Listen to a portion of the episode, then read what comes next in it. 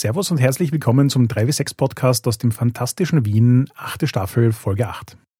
Ich bin der Markus. Und ich bin der Harald. Wir reden hier übers Geschichten erzählen und Rollenspielen. Und heute gemeinsam mit Lisa Kuppler über Tolkiensche Fantasy.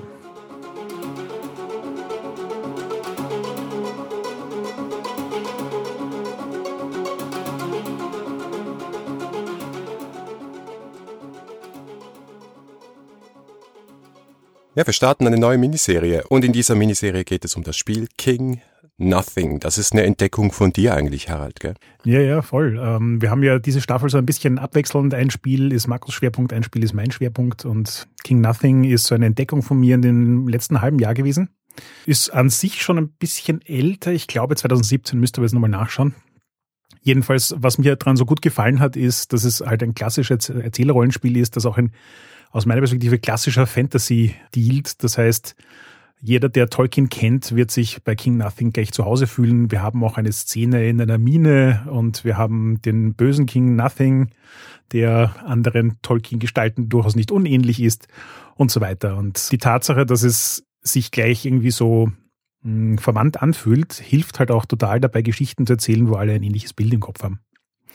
Und deswegen würde ich jetzt mal sagen, King Nothing ist wahrscheinlich stark beeinflusst von Herr der Ringe. Die spannende Frage ist wohl nur, ist es tatsächlich so eine direkte Beeinflussung oder kommt die Beeinflussung einfach daher, dass Fantasy gerade in unserer Ecke des Hobbitums einfach unglaublich stark von Herr der Ringe geprägt ist. Und genau deswegen wollten wir heute eben auch mit, einen, mit einer Expertin über Herr der Ringe reden. Äh, hallo Markus, hallo Harald.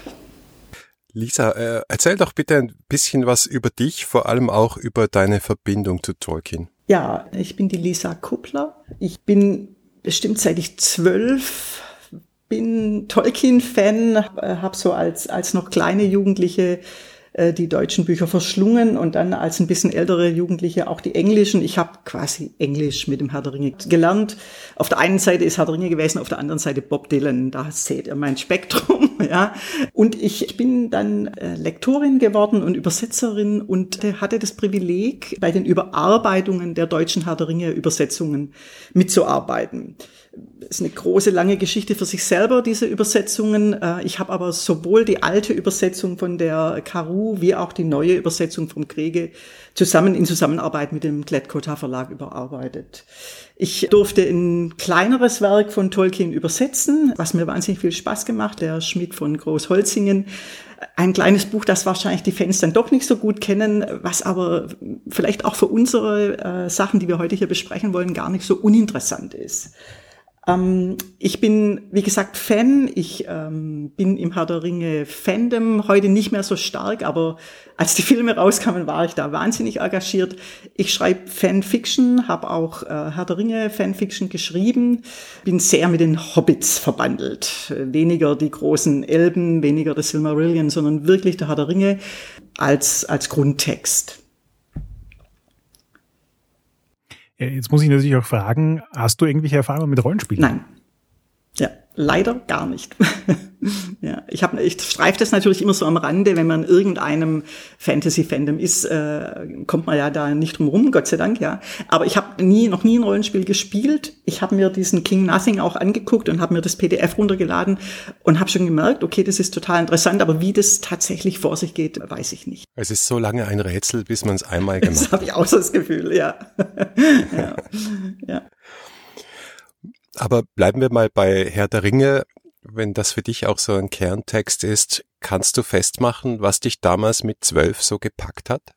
Ja, gute Frage. Also ich, für mich war das, glaub schon damals wirklich als so junges Mädchen die Welt, was immer wieder gesagt wird, die Tiefe der Welt, äh, dass man wirklich voll einsteigt in eine Welt, die sich total echt anfühlt. Ich bin von meinem Studium her auch Historikerin. Ich glaube, das hat mich da auch noch äh, schon so in ganz jungen Jahren gepackt. Dieses, was immer über den Herrn Ringe gesagt wird, dass man, man liest die, die, die Abenteuergeschichte, die ja die, die Quest auf eine Art ist, aber hat immer das Gefühl, da ist mehr, da ist tausend Jahre Vergangenheit, da ist eine volle Welt, die wir vielleicht nur aufblitzen sehen in ein paar Beschreibungen, in ein paar Worten, in den Namen, die Aragorn dann plötzlich hat. Und ich, diese Tiefe der Welt, wie das äh, dann immer genannt wird, ich glaube, das ist, äh, was mich da so begeistert hat und was, denke ich, mit vielen anderen Gründen, aber der vor allem auch dazu geführt hat, dass der Herr der Ringe so ein grundsätzliches Standardwerk der Fantasy geworden ist. Du bringst dir wirklich ein gutes Stichwort auf, nämlich das Fantasy-Genre an sich und Tolkien. Ich würde ja aus heutiger Perspektive behaupten, dass Tolkien so ein bisschen der Grundstein dessen ist, wie wir heutzutage Fantasy verstehen. Aber die Frage ist, ist, ist es das tatsächlich? Ist Fantasy nur einfach, ist, ist Herr der Ringe nur einfach ein so großes Ding, dass es Fantasy halt als Begriff prägt? Ähm, so ein bisschen der Tick so der Fantasy? Also für, für mich ist es total klar so, ja. Also äh, davor gab es natürlich auch schon äh, Texte, die fantastische Elemente hatten, ja. Und es gab natürlich Märchen und Tolkien fühlt sich ja auch sehr inspiriert von Märchen. Also Märchen war wirklich der für ihn so sein Startpunkt, ja.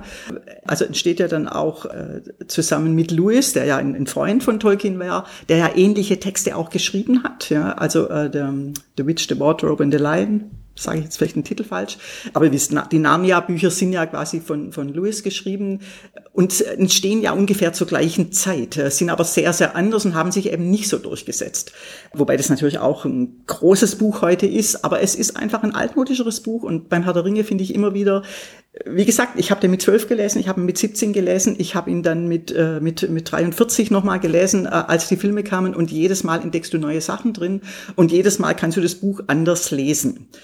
Aber ich denke, man kann das ganz klar sagen, der Herr der Ringe ist dieses Buch, das Fantasy als ein Genre etabliert hat. Davor gab es nicht in dem Sinn Fantasy. Es gab fantastische Literatur, es gab auch ähm, äh, große Literatur, die fantastische Elemente hat. Mit großer Literatur meine ich jetzt ohne Wertung äh, die Nicht-Genre-Literatur, ähm, wobei ich die Genre-Literatur auch finde, es ist große Literatur und äh, Herr der Ringe ist ganz klar für mich auch große Literatur. Aber ich glaube, dieses, dieses große Werk, das dann äh, interessanterweise gleich von so jemand wie ähm, Auden, also ein, ein, ein Dichter in Amerika, zum ersten Mal gleich in, in der New York Times besprochen wird.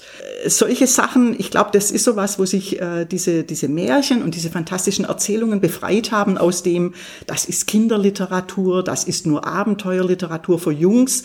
Und was geworden ist, was heute, denke ich, äh, für eine ganze Generation oder mehrere Generationen einfach da, das Genre ist, das die lesen und was sie auch für Literatur äh, würdig halten. Ist ja auch spannend, dass die Amerikaner, die die Fantastik sehr oder das Genre Fantasy sehr stark beeinflusst haben, dass die eigentlich eher zum Pulp-Genre und zu diesen äh, Weird Tales etc. Magazinen gehören, also Leute wie Fritz Leiber oder Tolkien. Und das war ja eigentlich gar nicht so die Welt von äh, Lewis oder Tolkien. Also ähm, diese Gruppe, Tolkien war ja in so einer Gruppe von nicht nur Literaten, da war auch ein Sprachwissenschaftler dabei und ich, ich glaube auch ein Philosoph, ähm, die sogenannten Inklings, die sich dann immer in, in diesem Pub in, in, in Oxford, äh, The Eagle and the Child, getroffen haben. Also die haben schon, die haben The Weird Tales und Amazing Stories und sowas gelesen. Die haben sich ganz stark auch davon beeinflusst gefühlt. Also wenn man mal die, die es gibt ja dieses fette, dicke Buch, The History of Middle-earth, wo so die Vortexte von Tolkien drin sind. Und da ist ein ganz, ganz spannender Text, der heißt die Notion Club Papers. Ich warte drauf, dass sie den endlich jetzt mal veröffentlichen und dass ich den übersetzen darf, vielleicht mal ins Deutsche. Aber er kommt nicht raus. Also ähm, Christopher Tolkien ist ja jetzt tot, aber auch die Erben denken offensichtlich nicht dran, den zu veröffentlichen. Und der ist so ein bisschen eine Fiktionalisierung ähm, von, von auch diesen Inklings und dieser Gruppe von Männern, die sich da über, über dieses Science-Fiction-Bücher unterhalten haben. Und ich würde immer sagen, das ist ein ganz starker Einfluss auch auf Tolkien gewesen. Also der, der denkt, also er kommt natürlich einerseits von so mittelalterlichen Epen und die Verbindung zum Beowulf ist ja eindeutig, ja, im, im, im Hobbit schon und auch dann im Herr der Ringe. Aber er kommt natürlich auch von diesem, ja, damals so, so Schmutz und Schund, das Trash-Genre, die populäre Literatur, die Heftchenliteratur. Da kommt er schon auch her und äh, ich, man weiß ja nicht so wirklich, wie die sich da so getroffen haben, aber ich glaube, die haben sich sehr fasziniert, waren sehr fasziniert auch von dieser Art von Literatur, die da in den Heftchen kam. Ja, super spannend, dass es da auch diesen, diese Verbindung gegeben hat, ja. Wenn Tolkien aber dieser große Einfluss war auf die Fantastik und die Fantasy-Literatur, gibt es ja sozusagen auch die Gegenseite, wo das Klischee so ein bisschen ist, also gerade bei uns im Hobbyspielbereich, sagt man, Edo Fantasy, ja, Elves, Dwarfs, Orks. Das ist so die Standard Fantasy und ja, und und die Standard Fantasy ist dann eigentlich Tolkien Pastiche. Ja, also wie siehst du die Problematik? Also ich bin auch leicht abgegessen, wenn dann äh, das Buch die Orks kommen und die Goblins und so weiter.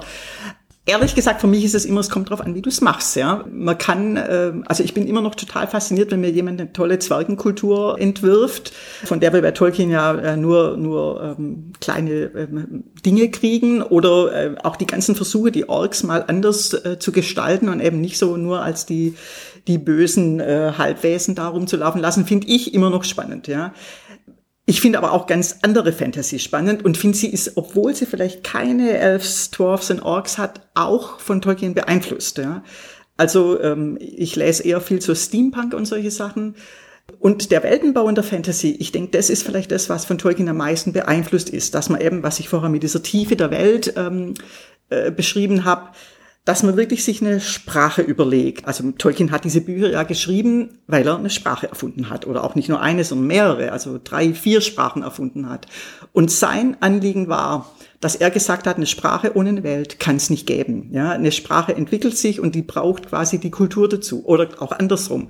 Äh, eine Kultur kann es nicht geben ohne eine Sprache. Und weil er eine Sprache erfunden hat, so theoretisch im im Nichts, ja, hat er gesagt, ich will jetzt auch die Welt dazu erfinden. Also es ging bei ihm nicht andersrum. Der hat nicht eine Story gehabt oder eine Figur äh, und hat gesagt, ich, ich, ich muss ja die irgendwie reden lassen und ich brauche gute Namen oder sowas, sondern er hat mit der Sprache angefangen und hat dann aus der Sprache raus die Welt entwickelt. Was ich denke, das äh, ist was, was sich viele Fantasy-Autoren und Autorinnen heute vornehmen und vielleicht auch so anfangen. Es ist gar nicht so einfach. Aber die Bedeutung von Sprache, ich glaube, da hat Tolkien einfach so einen Standard gesetzt, äh, dass die Namen nicht einfach total zufällig sein sollen, dass man eine bestimmte Art von, von linguistischer Logik, linguistischer Logik des Ganzen braucht das sind dann eher meine Sachen, wo ich denke, ah, da hat jemand Herr der Ringe sehr aufmerksam gelesen und hat in einer ganz anderen Welt, ob du da Urban Fantasy machst oder was immer, auf Sprache geachtet und die Sprache äh, gut umgesetzt. Ja. Da muss ich aber jetzt nachfragen. Wenn vor Tolkien ja durchaus Literatur da war, die fantastische Elemente genutzt hat, dann löst das bei mir jetzt irgendwie so ein bisschen den Gedanken aus, dass das dann halt im Normalfall ähm, sozusagen Welten waren, die die Leute kennen, mit fantastischen Elementen draufgesetzt. Und das ist ja dann schon irgendwie ganz was anderes, als wenn ich versuche, sozusagen eine ganze Welt zu erfinden, die meine fantastischen Elemente als etwas Natürliches in dieser Welt erklärt. Das heißt, die fantastischen Elemente eigentlich zu etwas nicht Fantastischem macht im gewissen Sinn. Und ist, ist, ist das so ein bisschen so ein, so, ein, so ein Blickwinkel, den man auf Fantasy haben kann, dass wir sozusagen, wenn man genug Weltenbau betreibt, eigentlich ein Erklärungsmodell für ein Universum finden, in dem fantastische Sachen plötzlich was Normales werden? Also ich glaube, es ist auf jeden Fall das Anliegen von der Fantasy, dass, dass die Welt in sich stimmig ist und aber ob das wirklich der Grund ist, warum die Leute Fantasy machen. Also ich glaube ja, also ich sage das mal sehr plakativ auch. Ich finde ja, Fantasy ist so die Urliteratur. Man erfindet eine andere Welt, ja. Und äh, Tolkien verwendet da den Begriff der der Secondary Creation. Äh, und wie die Regeln dieser Welt sind, dass die eben nicht so einer naturwissenschaftlichen Logik folgen, das hat, finde ich, äh, kann ganz viel ähm, äh, Literatur haben. Und Tolkien kommt schon sehr von diesen mittelalterlichen Eben. Äh, also die Frage, gibt's Drachen oder nicht, die ist für ihn nicht eine Frage, die er mit naturwissenschaftlichen Mitteln angeht, sondern er sagt, ja klar, in dem Beowulf gibt's den Drachen, Grendel ist da, dann gibt's die eben, weil das ist eine Secondary Welt und die ist so erfunden und die funktioniert offensichtlich, hat für die, für die Menschen damals total funktioniert. Man konnte diese Geschichte offensichtlich am Lagerfeuer erzählen oder wo immer, in der um, Meat Hall, ja, äh, und die Leute haben zugehört und sie hat eine Wirkung gehabt und hat funktioniert. Und da, da stellt sich für ihn, glaube gar nie die Frage, ist sowas real oder nicht real, und für mich sind das auch Fragen, die ich nie an Literatur stelle. Ich, ich frage mich auch, auch bei irgendeinem Buch von, von irgendeinem Autor, der quasi so Ernst-Literatur schreibt, da frage ich mich nicht, ist es real oder nicht real, sondern ich guck oder ich werde in die Welt reingezogen und die ist entweder stimmig für mich oder nicht stimmig. War das jetzt eine Antwort? Ich glaube, es war keine richtige Antwort auf deine Frage. ja. Nein, nein, ich fand das eine gute Antwort, okay. weil eben, so wie du sagst, das ist, gerade auch aus dem Rollenspielbereich kommend, ähm, wo man oft Welten gemeinsam erfindet, aber mit nicht viel Zeit oder viel Raum, geht es letzten Endes immer nur darum, ob es sich stimmig anfühlt oder nicht. Und wenn es das tut, dann ist der Rest gar nicht so wichtig. Also man kann sich total viel Detailtiefe im Kopf dazu denken, solange es sich stimmig anfühlt. Und ich weiß nicht, wie das im Rollenspiel funktioniert. Also mich fasziniert da auch dran dieser, was ich da gelesen habe eben oder was ich weiß, ist dieser extrem kreative Aspekt, dass Leute zusammensitzen und gemeinsam eine Geschichte erfinden da denke ich fast, das ist wahrscheinlich, wie ursprünglich Geschichten erzählen äh, stattgefunden hat. Und da, da seid ihr wahrscheinlich ganz nah an so einem Kern von so einer ursprünglichen Kreativität, die mich total interessiert. Ja, auch die Geschwindigkeit. Ja, also klassischerweise Leute, die Bücher schreiben, äh, du kannst deine Welten dreimal durchchecken äh, und du, du kannst Sachen ändern. Du kannst das Manuskript, solltest du auch drei, vier Mal überarbeiten. Ja, äh, und dann macht man die Welten stimmig. Aber so ganz schnell was zu kriegen und was zu finden, was sich trotzdem für die anderen am Tisch auch richtig anfühlt, da gehört finde ich, so ein Gespür dafür, was für eine Welt man eigentlich bauen will. Wie macht ihr denn das? Also redet ihr da vorher drüber, wie die Welt sein soll, oder verlasst ihr euch auf bestimmte Standards, oder wie macht ihr es? Alles.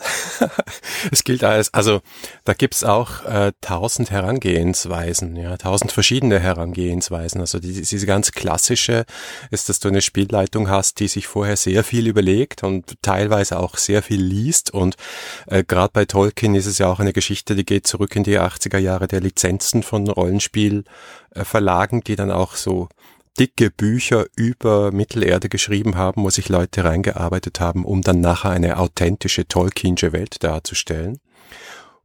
Und dann gibt es den Ansatz, den wir eher verfolgen hier mit den Spielen, die wir in dem Podcast, äh, Podcast darstellen oder vorstellen. Das ist eher die Idee, okay, wir setzen so ein paar kreative Leitplanken oder wir setzen so ein paar grobe Striche, wie diese Welt ausschaut und dann gibt es Spielmechanismen, die uns dabei helfen, gemeinsam am Tisch die Welt, die Charaktere und die Geschichte gleichzeitig zu entwickeln, so dass wir am Schluss alle gemeinsam überrascht sind, was da eigentlich entstanden sind. Das ist eigentlich das Schönste ich weiß nicht, ob, ich weiß nicht, wie genau ihr euch mit Tolkien auskennt, aber Tolkien war ja auch, das war kein Profi-Autor, ja. Also, äh, das ist, das ist ein Professor für, für Linguistik und, und irgendwie altnordische Sprachen und sowas. Aber natürlich ein Mensch aus der Welt des späten 19. Jahrhunderts. Also, das ist so einer, der, der für seine Kinder ein Weihnachtsbuch malt. Man guckt sich diese Bilder heute an und denkt, wow, der konnte echt zeichnen. Aber der hat es natürlich sein Leben lang so klassisch 19. Jahrhundert mäßig gelernt, ja. Der, der hatte eine Tante, die hat ihm gesagt, zeichnen doch. Der hat, äh, ist, ist, ist beeinflusst im Prinzip von so ähm, äh, ja, Jugendstilsachen, hat Muster gemalt und wenn man heute das, das Original von ihm gezeichnete Cover vom Hobbit anguckt und ganz begeistert ist, denkt man, wow, äh, äh, der Mann konnte ja zeichnen, war ein Universalgenie. Aber er war im Prinzip wie viele Leute. Ja? Er war aber nie ein trainierter Autor und hat natürlich den Herr der Ringe auch nie geschrieben, um jetzt vom Schreiben zu leben. Deswegen, der, der hat ja, also Tolkien hat nichts geschrieben außer Mittelerde. Ja, es, es gibt Bücher, die nicht in Mittelerde spielen, aber alle in einer mittelalterähnlichen Welt. Und es gibt so interessante Episoden, wenn man seine Briefe liest, zum Beispiel über den Mond, ja, dass er immer wieder sagt, ja, der Mond stimmt nicht, da ist irgendwas, das funktioniert nicht. Also gerade wenn, wenn man da durch, ähm, durch Schilops Leer, wenn sie da gehen, ähm, das ist eine ganz seltsame Passage, die Zeit stimmt nicht. Ich weiß nicht, ob ihr, ob ihr diese Debatte kennt, aber Schilops Leer ist ein interessantes Kapitel, weil viele Sachen nicht stimmen. Und Tolkien natürlich nicht da Fehler eingebaut hat, sondern was er gemacht hat, das Buch ist so viel überarbeitet, er hat es mit Absicht so gemacht. Und das mit dem Mond, da gibt es einen, einen, ganz interessanten Brief. Ähm, äh, er hat viel mit seinem Sohn, also mit Christopher Tolkien, auch Briefe ausgetauscht, der, der zum Teil im, im Zweiten Weltkrieg war. Und er hat gesagt, kann es jetzt nicht mehr wörtlich zitieren, aber so was, uh, there's always the problem of the moon. Ja? Und er hat es dann irgendwann gelöst und du kriegst dann in den Briefen auch mit, ah ja, jetzt hat er es irgendwie gelöst, dass die Zeit so irgendwie stimmt und du guckst dir die Passagen an und stimmt immer noch nicht. Und ich denke, da ist irgendwas in Schilops Lehr, wo er was ausdrücken wollte, was er nicht wirklich auf dem Papier ausdrücken konnte. Aber du merkst es, genauso wie du die Tiefe des, der Welt merkst und die Tiefe der Sprache, merkst du, dass da Sachen passieren in Schilops Lehr und diesem Eintritt nach Mordor, wo es um mehr geht als nur, äh, wer hat jetzt den Ring auf und was macht der Ring gerade und äh, was ist eigentlich diese Spinne und so weiter. Und ich glaube, diese Sachen sind auch das, was super interessant dran ist, dass man äh, mehr eintauchen kann in so unbewusste Sachen, die mit dem Schreibprozess zu tun haben oder auch wirklich mit dieser ganz intuitiven Herangehensweise, wo Tolkien von seiner eigenen Welt überrascht wurde oder Rätsel von seiner Welt aufgekriegt hat. Ja. Kann man jetzt esoterisch irgendwie drüber philosophieren. Ich finde, oft funktioniert Kreativität genauso da muss ich ja sagen, ich habe das Gefühl, dass Kontinuität vollkommen überbewertet wird. Also wenn mir Rollenspiele was beigebracht haben, dann, dass Kontinuität ein sehr loses Ding ist und man kann manchmal im Nachhinein das Gefühl haben, dass es totale Kontinuität gab, obwohl die gar nicht da war und so weiter. Das heißt, eine gute Geschichte lebt nicht unbedingt davon, dass sie kontinuierlich ist und eine geschlossene Kontinuität hat, sondern das sind andere Dinge, die eine gute Geschichte im Gedächtnis behalten. Ja, finde ich auch. Also ich, ich, ich, ich bin immer etwas sehr angenervt von den Leuten, die dann immer die Fehler da rausholen wollen. Und ich denke, äh, lasst euch doch mal auf dieses Buch ein äh, und, und, und geh da mit, mit was da passiert. Äh, das ist die Welt, die da ist. Und äh, wenn da jetzt so angeblich ein Fehler ist, dann würde ich das immer eher ähm, in mein, in mein Lesen von dieser Geschichte und mein Miterleben von dieser Geschichte einbauen. Ja?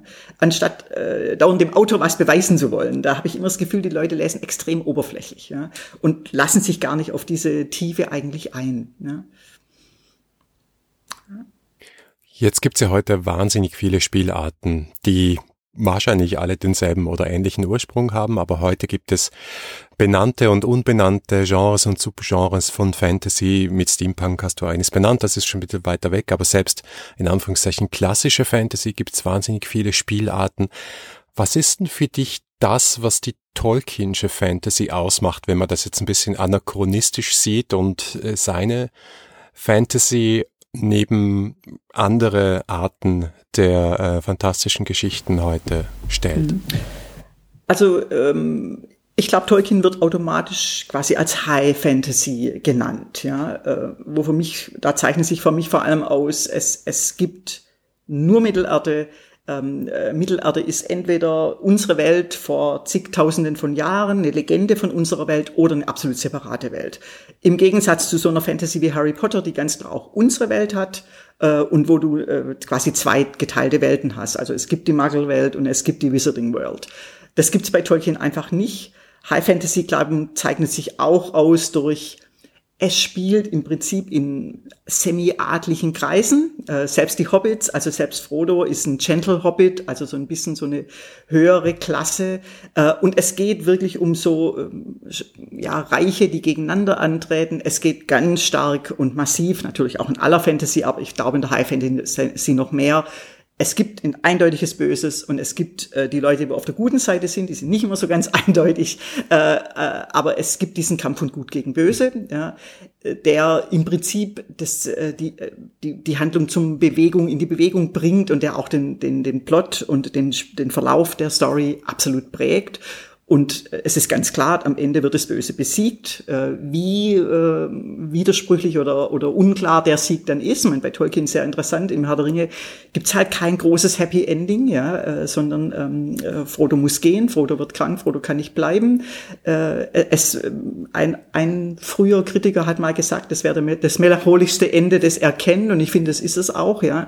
Was ich auch glaube, was einer Reiz des Herr der Ringe ausmacht, ja, dass es nicht einfach so, ja, Sauron ist besiegt und wir sind da. Nein, wir müssen doch Saruman sehen, der auf der Schwelle von Backend ähm, äh, seinen Tod findet. Es sind ganz andere Geschichten, die zum Schluss noch erzählt werden.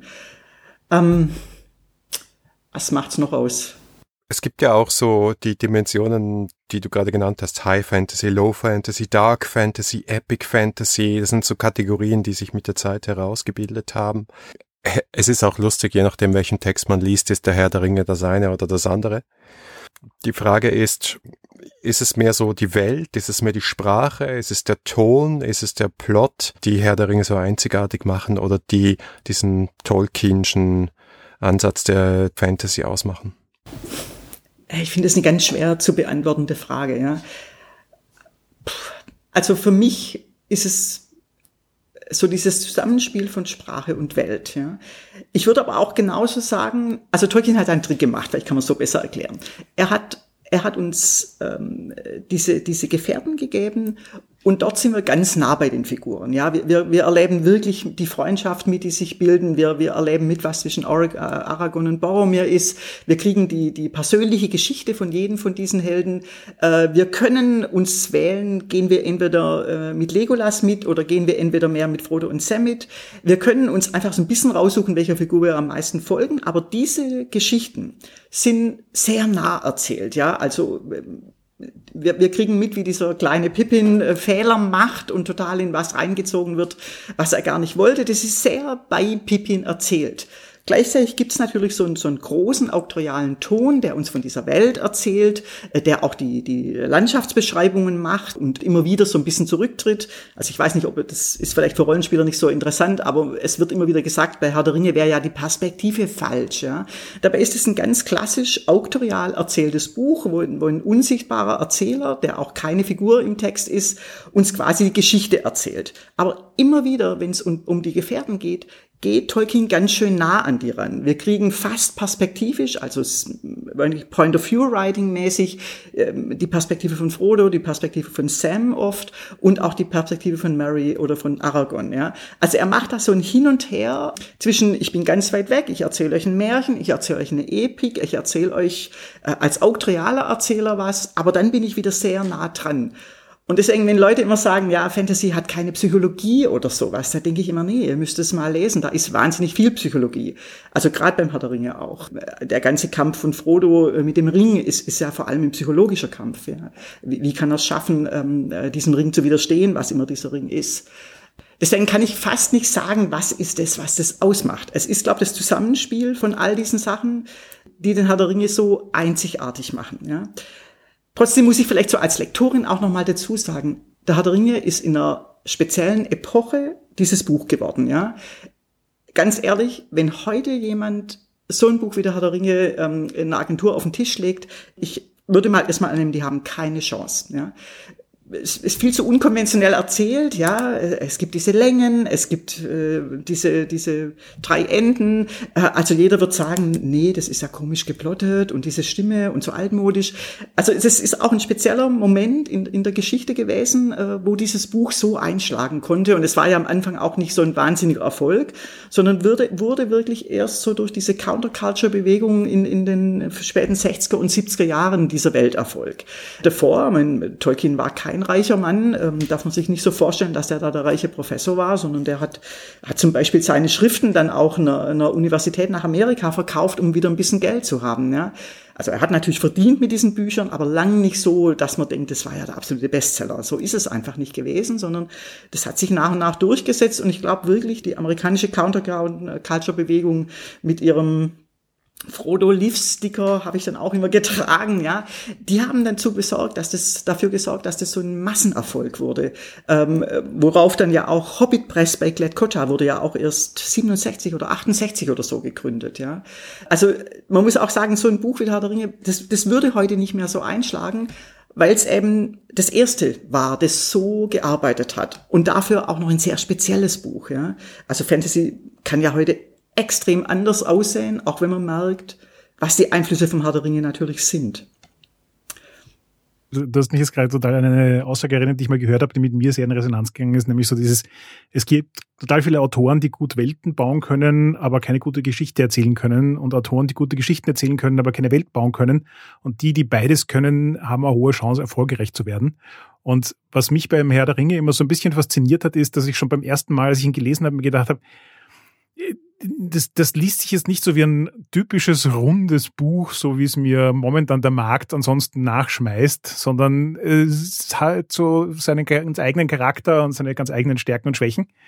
Aber ja, das Zusammenspiel von ganz vielen Dingen ist offensichtlich sowohl damals als auch heutzutage noch erfolgreich genug, dass es mit den Leuten einfach in Resonanz geht. Ja. Also das glaube ich total auch. Das ist das ist ein, ein, ungewöhnliches Buch, ja. Da kann man gar nicht sagen, äh, von was hat er das abgeschrieben. Der hat von allen Sachen sich beeinflussen lassen, ja. Und ich, ich habe ja manchmal auch das Gefühl, nach äh, diese Suche nach diesem absolut perfekten Buch, das voll schön nach der Heldenreise geplottet ist, da habe ich oft das Gefühl, da kommen die langweiligsten Bücher bei raus. Ja, während wenn wenn wenn eine Autorin oder ein Autor einfach so ein bisschen einer Idee folgt, ja, habe ich manchmal das Gefühl, da kommt mehr raus. Also ich unterrichte ja auch Creative Writing und äh, klar, man sucht, wenn man so anfängt zu schreiben, nach so einem schönen Dreiaktmodell, an dem man alles schön runter machen kann. Aber manchmal habe ich das Gefühl, Leute, geht doch mal raus in die Welt und guckt, wie Menschen einfach sind, ja, und, und, und sät den Drachen in irgendeinem Verkäufer und sät äh, den, den Zwerg in, in, in irgendeinem anderen Menschen und tut einen Teil von dem, was ihr in diesen Menschen spürt, in eure Figuren reinlegen. Wie man das macht, da kann man viel dabei lernen, aber am letzten Ende, dass Autoren psychologisch gut sind, das liegt daran, dass sie die Welt angucken müssen. Und zwar auch unsere Welt, ja. Also die reale Welt angucken und da Fantasy machen, ist, ist eigentlich immer mein Tipp, ja. Und man kann Psychologie einfach nicht ja, oder Charakterisierung nicht in ein Modell einpressen, ja. Ich bin, bin überhaupt kein Feind von der Heldenreise, an der kann man viel lernen, aber ich habe immer schon das Gefühl, man muss ein guter Plotter sein, um die Heldenreise gut zu machen. Ja? Und Leute, die Plotten erst lernen, nehmen sofort die Heldenreise, wo ich erstmal denke, ah, versuchst du erstmal ohne Hüllenerlebnis. Mach doch erstmal dein eigenes Ding. Ja? Ist jetzt sehr ketzerisch, was ich hier sage, so in Creative Writing Circle, aber ich, ich habe manchmal das Gefühl, die Leute verlassen sich zu sehr auf die Plotting-Modelle. Ja? Hm, kann ich voll nachvollziehen. Also eins meiner, meiner absoluten Lieblingsbücher ist äh, Perdido Street Station von China Mieville. Und er hat selber von dem Buch gesagt, das ist sehr undiszipliniert. Und das stimmt. Das Buch ist, Buch ist ein Chaos und ich liebe es. Apropos China Mieville. Ein starker Kritiker von Tolkien. Und ich glaube, was sich auch ähm, geändert hat, äh, wenn man das Buch eben heute liest, ist, dass aus heutiger Sensibilität manche Dinge auch anders gesehen werden. Und da wird Tolkien und die sozusagen die, die Tolkien-Nachfolgerinnen und Nachfolger auch stark dafür kritisiert. Zum Beispiel das absolute Böse, ja, Völker, die böse sind oder ja, Darstellung der Elben und solche Dinge. Und da gibt es Kritik, die in Richtung Rassismus geht, da gibt es Kritik, die in alle möglichen Dinge hineingehen, wo man natürlich den historischen Kontext anschauen kann und muss. Aber wie siehst du diese Diskussion? Also ich gucke, äh, ich, ich verstehe, was die Leute meinen. Ich gucke mir natürlich den Kontext an. Ja. Und meine, das ist sehr schwer zu sagen, eben was ich gesagt habe. Tolkien ist ein, altmodischer Herr gewesen, ja, äh, der sich interessanterweise für Weird Tales und sowas interessiert hat, ja. Ich fände seltsam, wenn Leute heute Fantasy schreiben und genauso ein Rassenmuster aufbauen würden, wie das Tolkien gemacht hat. Ja, ähm, ich, ich will natürlich Tolkien immer verteidigen, weil ich finde, er hat er hat interessante Sachen gemacht. Also wenn man tiefer in harte Ränge einsteigt, gibt's da auch diese Unterhaltungen zwischen den Orks, die mag man sehr stereotyp finden, aber die gäben natürlich diesen Orks trotzdem äh, eine Art von Erklärung und es, es, es gibt ja ein großes Buch über, über Tolkien und der Erste Weltkrieg und dass diese Orks oft auch so ein bisschen wie so Soldaten geschrieben werden, äh, die eben ihren Job haben und den machen müssen, aber gar nicht jetzt äh, groß an die Sache glauben oder so. Und ich finde diese Einzeldialoge, ähm, die da manchmal sind, also da kann ich nicht davon reden, dass Tolkien den denen die Menschlichkeit abgesprochen hat. Äh, auch Sauron kriegt seine ganze Geschichte und sowas, ja. Dass Tolkien bestimmte, also Tolkien, man, niemand von uns, der in diesem Jahrhundert gelebt hat, kann, kann nicht, nicht rassistische Strukturen in sich tragen. Äh, das hat Tolkien auch natürlich in sich gehabt. Ich denke aber, dass er also nicht so ein aktiver Verfechter von sowas war. Also es, es gab zu seiner Zeit äh, massiv rassistische Strömungen, äh, nicht, äh, nicht äh, nur in Deutschland, ja. Ähm, äh, und ähm, es ist vielleicht auch eine kleine Episode, die wichtig ist zu hören, äh, dass äh, als Tolkien den, den, den Hobbit geschrieben hat, gab es natürlich auch ein Angebot aus Deutschland. Ja, äh, wir sind im Jahr 38, 39 oder sowas, ja, und die wollten den Arier-Nachweis von Tolkien, ja. Äh, und Tolkien hat einen äh, bitterbösen, scharfen Brief zurückgeschrieben, äh, was für ein absurder Schwachsinn das sei, mehr oder weniger, ähm, der dann leider nie abgeschickt wurde, aber dieser Brief existiert noch und er hat ihm quasi seinen Verleger in die Hand gegeben und dieses Buch kam dann einfach gar nie in Deutschland raus, sondern erst viel später.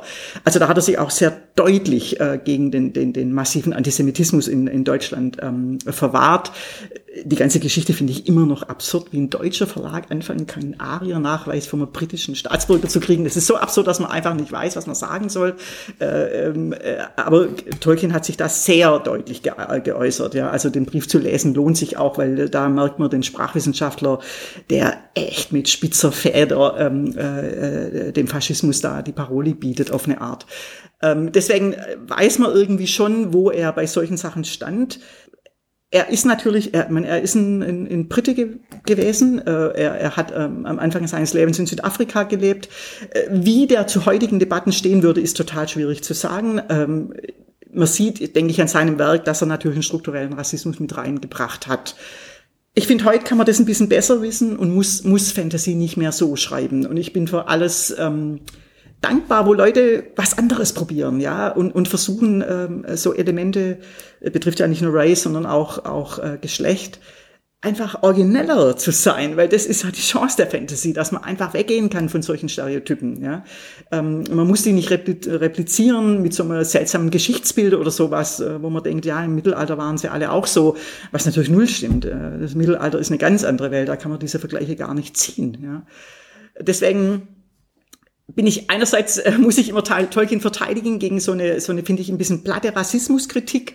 Andererseits hat die natürlich finde ich total ihre Berechtigung, ja, äh, vor allem wenn sie wenn sie dann im Jahr 2020 reproduziert wird in Texten, die heute geschrieben werden. Ja, finde ich äh, finde ich echt schwierig, ja. Es gibt ja schon ein Rewriting vom Herr der Ringe und zwar die Verfilmung von Peter Jackson. Ähm, du hast schon erwähnt, dass du damals zumindest im Fandom sehr aktiv warst. Wie siehst du denn diese Version? Der Geschichte? okay, ich, ich finde die, die Herr der Ringe-Filme wahnsinnig gut. Ja. Ich finde, so wie, also sage ich jetzt point blank, so wie die, ähm, so wie Tolkien, finde ich, das Genre Fantasy überhaupt ähm, etabliert hat, als ein ernstzunehmendes Genre, finde ich, hat, hat Peter Jackson einfach eine Art von Verfilmung von Fantasy reingebracht, die ich immer noch, auch nach 20 Jahren oder wie lang es ist, einfach wahnsinnig gut finde. Ja? Ich, ich kann an diesen Filmen total im Detail wahnsinnig viel kritisieren, aber er hat, finde ich, einfach, weil er ähm, auch aus so einer Ecke kommt, das Genre einfach wahnsinnig ernst genommen und ich finde immer noch in bahnbrechenden und standardsetzenden Film gemacht. Ja, ich, ich finde, man sieht es an Game of Thrones, man sieht es an alle nachfolgenden Filme, äh, was da eigentlich passiert ist und ich finde, er hat einfach eine filmische Sprache gefunden, die ich, ohne dass ich sagen kann, ich glaube, Tolkien hätte die auch gut gefunden. Aber er hat vor allem Tolkien echt verstanden. Ja. Auf eine ganz großartige Art, finde ich heute immer noch. Ja. Das, das hat damit zu tun, wie er zum Beispiel die Schlachten gefilmt hat. Das hat damit zu tun, wie er äh, ja bestimmte Momente verfilmt hat und andere nicht. Er musste ja eine Auswahl treffen. Äh, das hat äh, zum Beispiel so was wie die Todesszene von Boromir, die im, im Buch gar nicht so großartig ist, hat er im Film nochmal ganz anders aufgeladen. Und sie ist im besten Sinne des Wortes Tolkienesk geworden, ja sowas wie The Lighting of the Beacons. Ich weiß nicht, also ich weiß nicht, ob sich nicht Fans an diese Szene erinnern, aber für mich war das eine, das war die Szene, äh, wo ich dachte, ja, der Jackson hat's kapiert. Er hat wirklich diese Art von Welt wirklich guten Bildern äh, ja in, in ein filmisches Medium umgesetzt. Ich finde den ersten Film immer noch absolut den besten. Ja, hat natürlich auch mit der Einführung der Welt zu tun, wie er das gemacht hat. Ich habe wahnsinnig viel Kritik an, an ähm, wie er Sam und Frodo dargestellt hat. Ich habe viel Kritik, wie er, wie, der, wie er den dritten Film gemacht hat. Ich finde auch, je mehr ähm, äh, Tolkien-Text nicht verwendet wurde, sondern plötzlich irgendwelche Schreiberinnen ihren eigenen Text reingemacht haben, die, die fallen extrem ab, finde ich, ja. Äh, aber trotzdem als Gesamtwerk, ich gucke das immer noch an in der Extended Version ähm, und bin begeistert von dem Film, von den Filmen, also auch als Trilogie. Ja. Seht ihr das total anders? ich weiß es nicht, ja. Na, also ich, ich finde schon, dass so ein bisschen wie Star Wars ähm, Science Fiction einen riesigen Boost verschafft hat, hat die Peter Jackson-Verfilmung von Herr der Ringe das sicher auch getan. Weil ich kann mich erinnern, also ich habe im zarten Alter von zwölf zum Rollenspielen angefangen. Das war so acht Jahre bevor die Herr der Ringe-Filme rauskamen.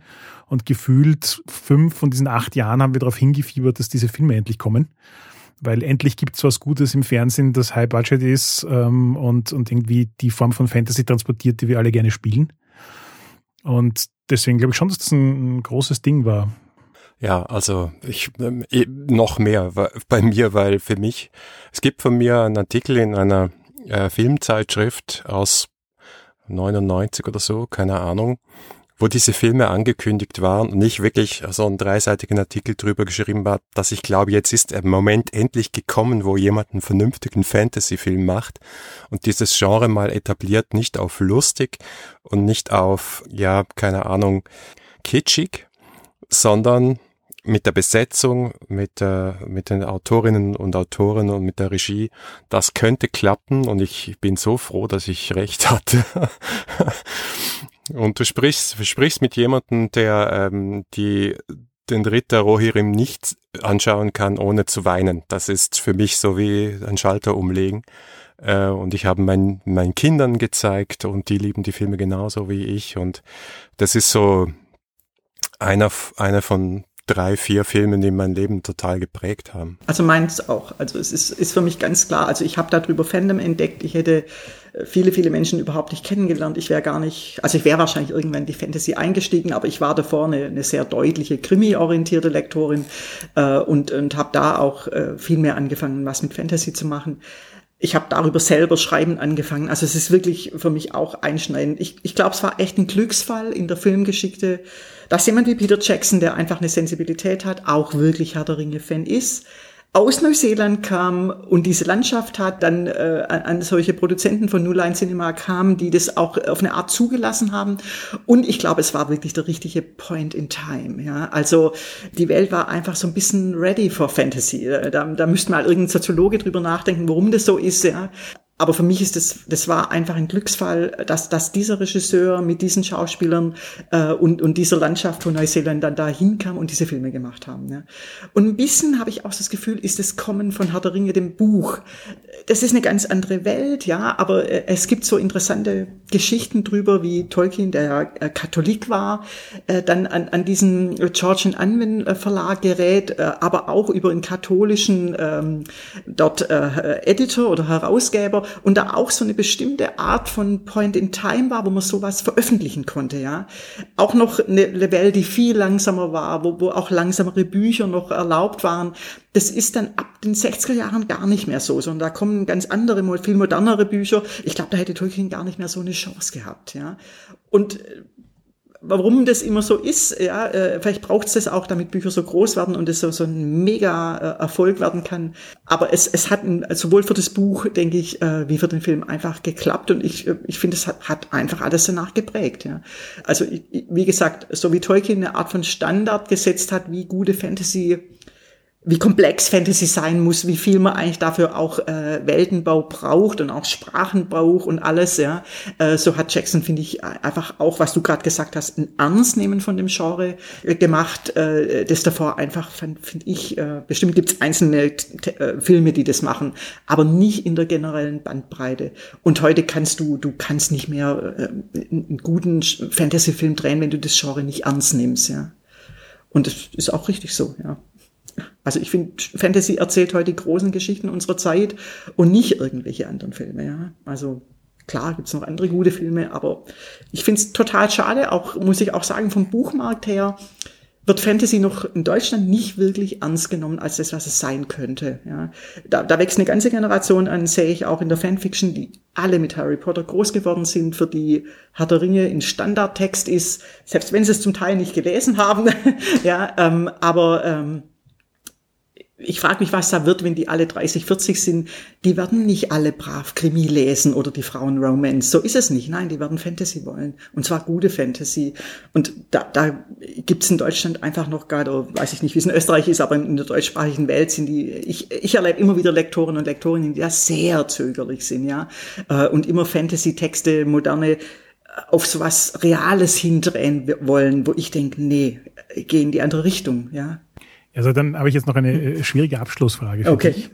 Und zwar, wenn äh, Netflix beschließen würde, eine große Herr der Ringe-Serie zu machen und äh, zu dir kommt und sagt, was soll man machen? Was würdest du dir wünschen?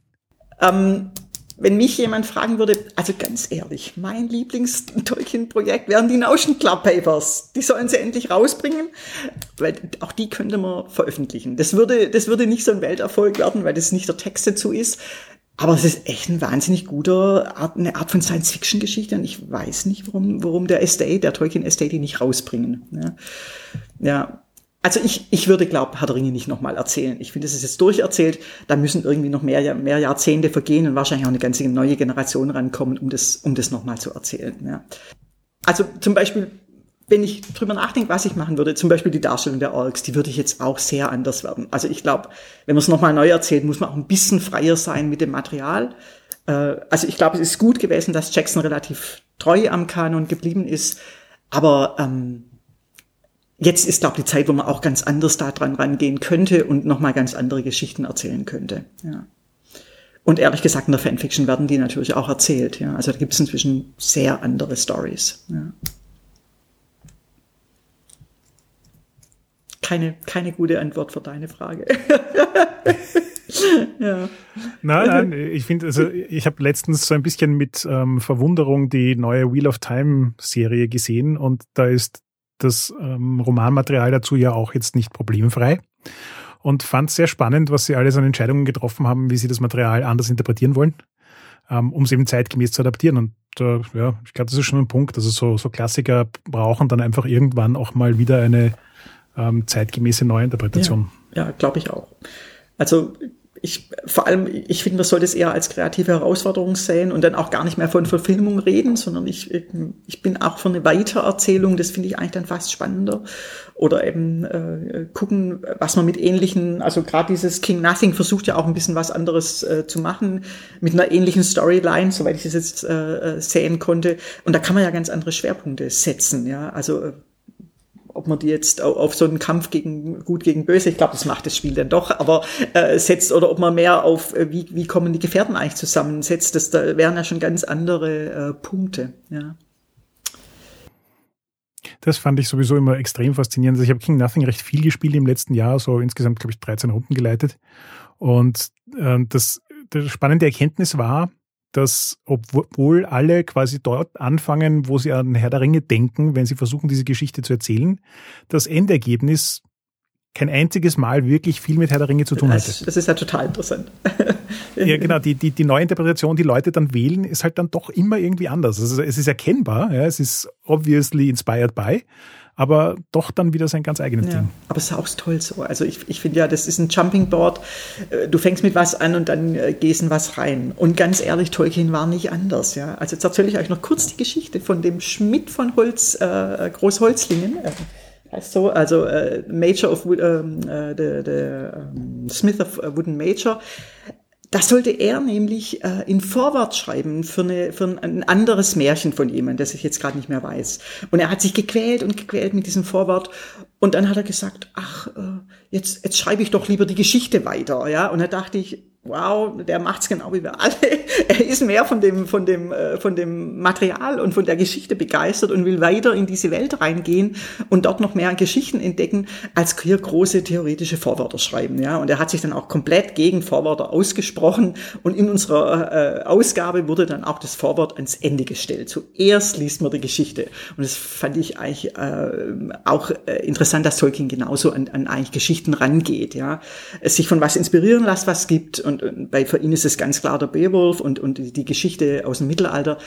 Aber dann macht er was ganz anderes draus, ja, was was was wo ganz anders hingeht. Ähm, und und ich finde, wahrscheinlich funktioniert Kultur so und und, und so ist es interessant, ja.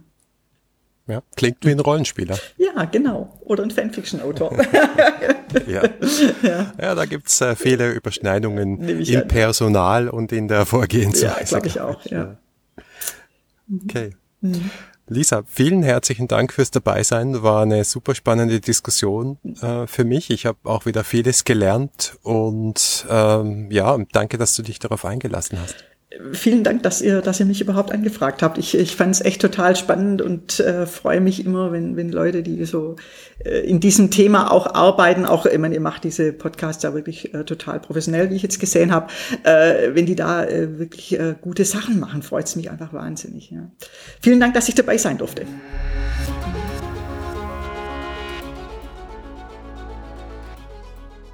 Danke fürs Zuhören. Das war die achte Folge der achten Staffel 3W6. Feedback lesen wir gerne auf Facebook, auf Twitter oder im Web unter 3w6.fm. Und wenn ihr uns persönlich schreiben wollt, findet ihr mich auf Twitter als Heckmüller und Markus aus Vienna. Und wenn euch diese Folge gefallen hat, dann gebt uns doch eine Bewertung auf Apple Podcasts. Oder ihr unterstützt uns mit einem kleinen Beitrag auf Patreon. Vielen Dank und bis zum nächsten Mal.